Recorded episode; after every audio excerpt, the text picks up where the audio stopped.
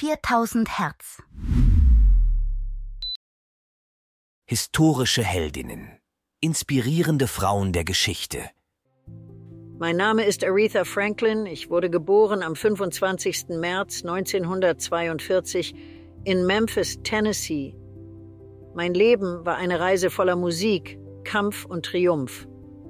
Als Tochter eines Baptistenpredigers und einer Pianistin wurde mir die Liebe zur Musik in die Wiege gelegt. Schon in jungen Jahren zeigte ich außergewöhnliches Talent als Sängerin in der Kirche meines Vaters. Er war Bürgerrechtsaktivist und pflegte eine enge Freundschaft mit Martin Luther King. Ich wurde sehr früh Mutter, meinen ersten Sohn bekam ich im Alter von zwölf Jahren und bereits mit 14 Jahren wurde ich zum zweiten Mal Mutter eines Sohnes. Trotz meines jungen Alters und der damit verbundenen Verantwortung arbeitete ich hart an meiner musikalischen Laufbahn. Im Alter von 18 Jahren begann meine professionelle Musikkarriere in der Popmusik.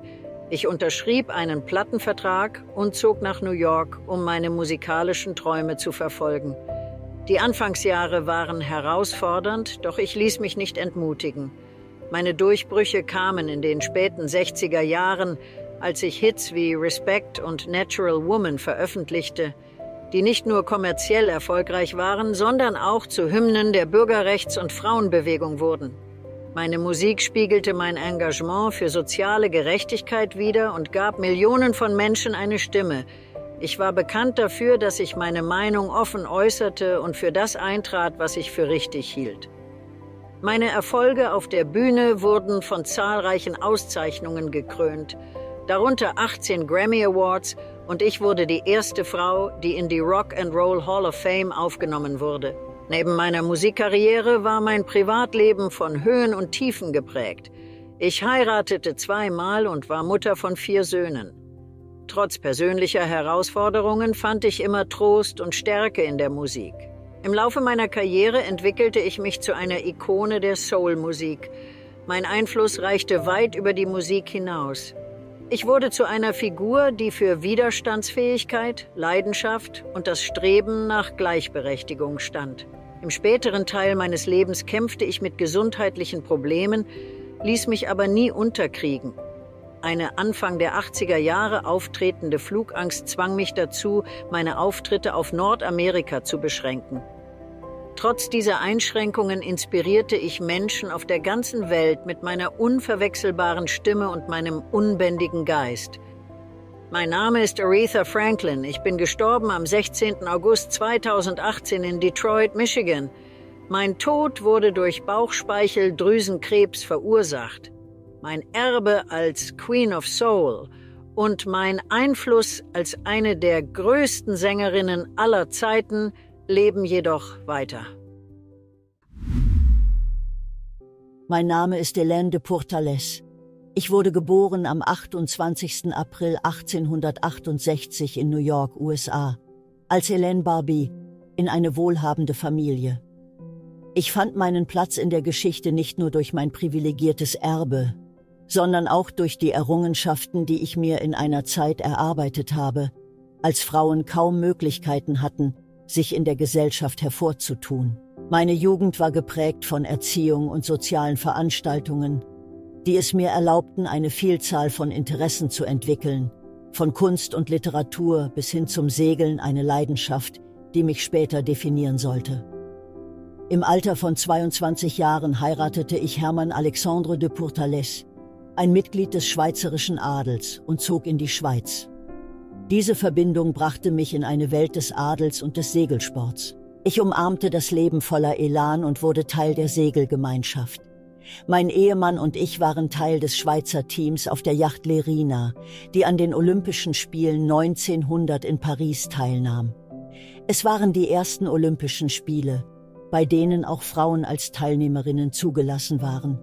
Es war nicht nur eine sportliche Veranstaltung, es war ein kulturelles Phänomen, und ich war eine der ersten Frauen, die an den modernen Olympischen Spielen teilnahmen.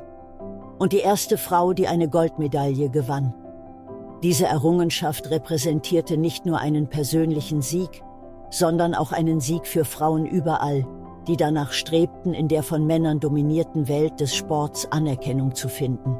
Mein Leben war jedoch nicht nur von sportlichem Ehrgeiz geprägt. Ich war auch eine Philanthropin, die sich für soziale Angelegenheiten und die Verbesserung der Lebensbedingungen der weniger Privilegierten einsetzte.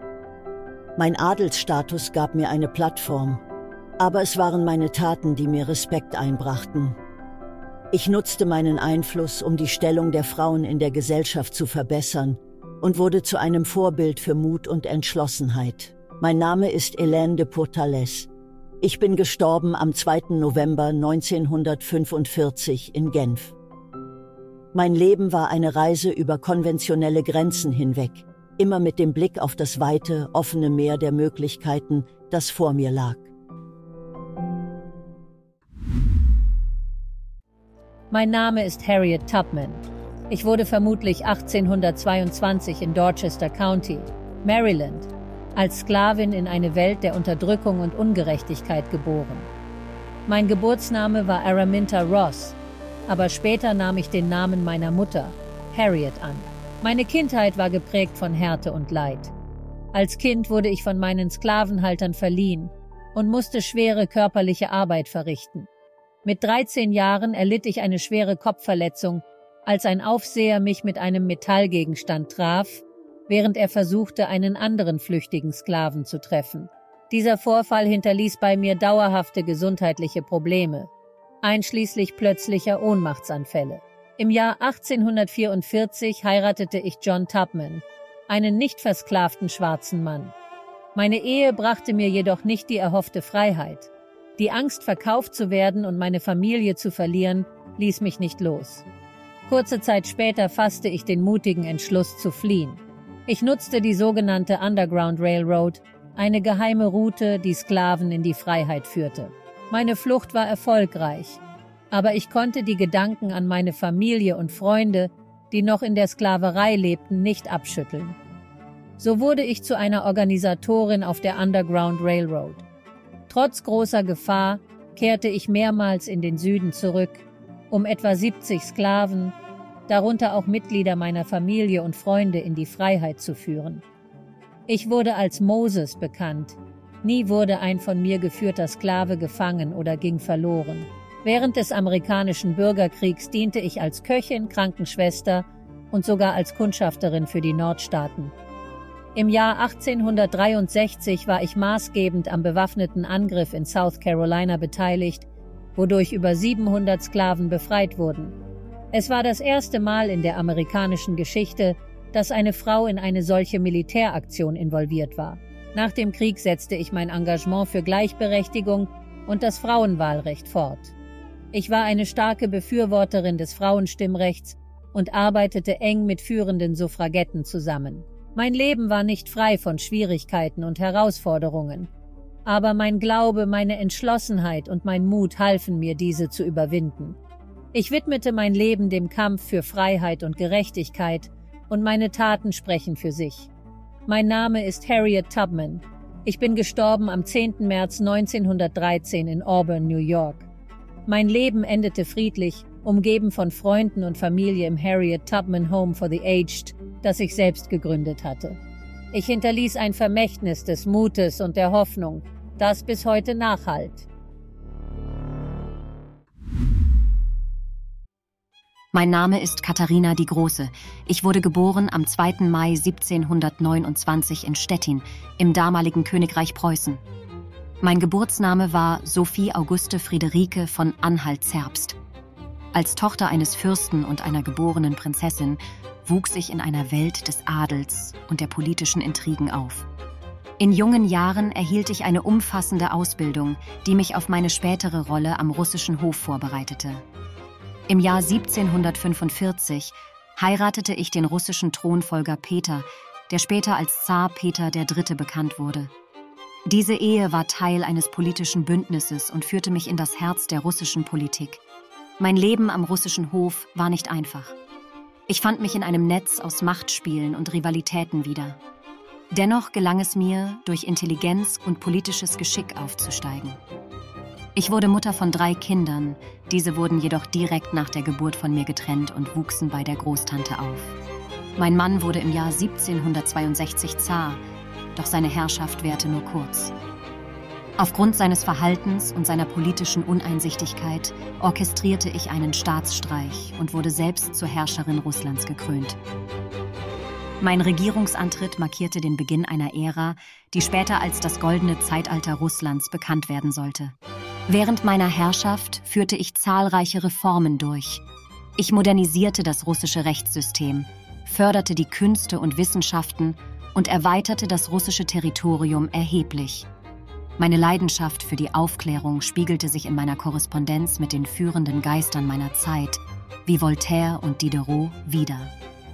Ich pflegte Beziehungen zu mehreren Männern, die ich als Gefährten im Geiste und als Diskussionspartner in Bezug auf Politik, Kunst und Kultur ansah.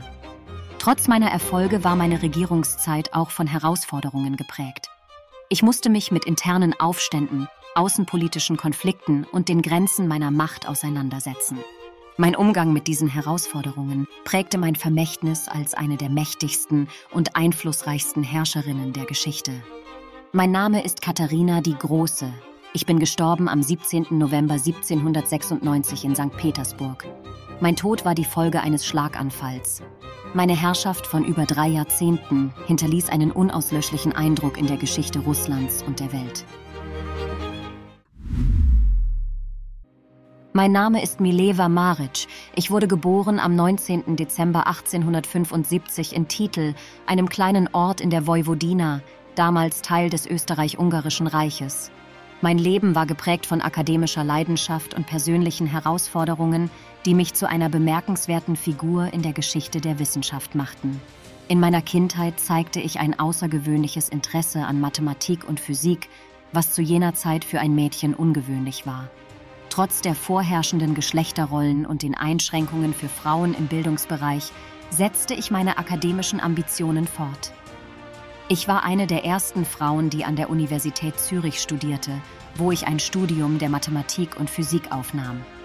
Dort traf ich Albert Einstein, damals ebenfalls Student. Uns verband bald eine tiefe Freundschaft und intellektuelle Partnerschaft, die später in eine Ehe mündete. Unsere Beziehung war sowohl persönlich als auch professionell bedeutsam es wird oft spekuliert, dass ich eine entscheidende Rolle bei einigen seiner frühen wissenschaftlichen Arbeiten gespielt habe, insbesondere bei der Entwicklung der speziellen Relativitätstheorie. Mein Leben war jedoch nicht nur von Erfolgen geprägt. Ich erlebte auch persönliche Tragödien, einschließlich des Verlustes eines Kindes und der Herausforderungen, die mit meiner Ehe und später der Trennung von Einstein verbunden waren. Diese Ereignisse überschatteten meine persönlichen und beruflichen Ambitionen. Nach meiner Trennung von Einstein kehrte ich in die Schweiz zurück und widmete mich der Erziehung unserer verbleibenden zwei Kinder. Ich kümmerte mich mein Leben lang um unseren an Schizophrenie leidenden Sohn Eduard.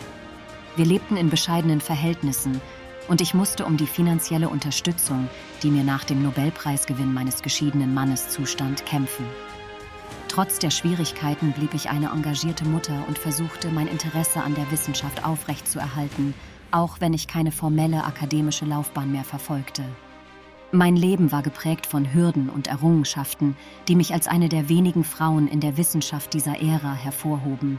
Ich habe mich in einer von Männern dominierten Welt behauptet und dabei sowohl persönliche als auch berufliche Barrieren überwunden.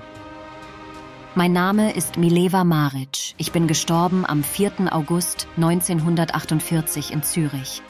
Mein Tod war ein stiller Abschied, weit entfernt von der wissenschaftlichen Welt, in der ich einst eine so aktive Rolle gespielt hatte. Meine Geschichte bleibt ein faszinierendes Kapitel in der Geschichte der Wissenschaft und ein Zeugnis der Stärke und des Durchhaltevermögens einer Frau in einer Zeit großer gesellschaftlicher und akademischer Herausforderungen. Dieser Podcast wurde mit Hilfe künstlicher Intelligenz produziert. Alle Fakten wurden von einem Menschen geprüft und gegebenenfalls korrigiert. 4000 Hertz 2024.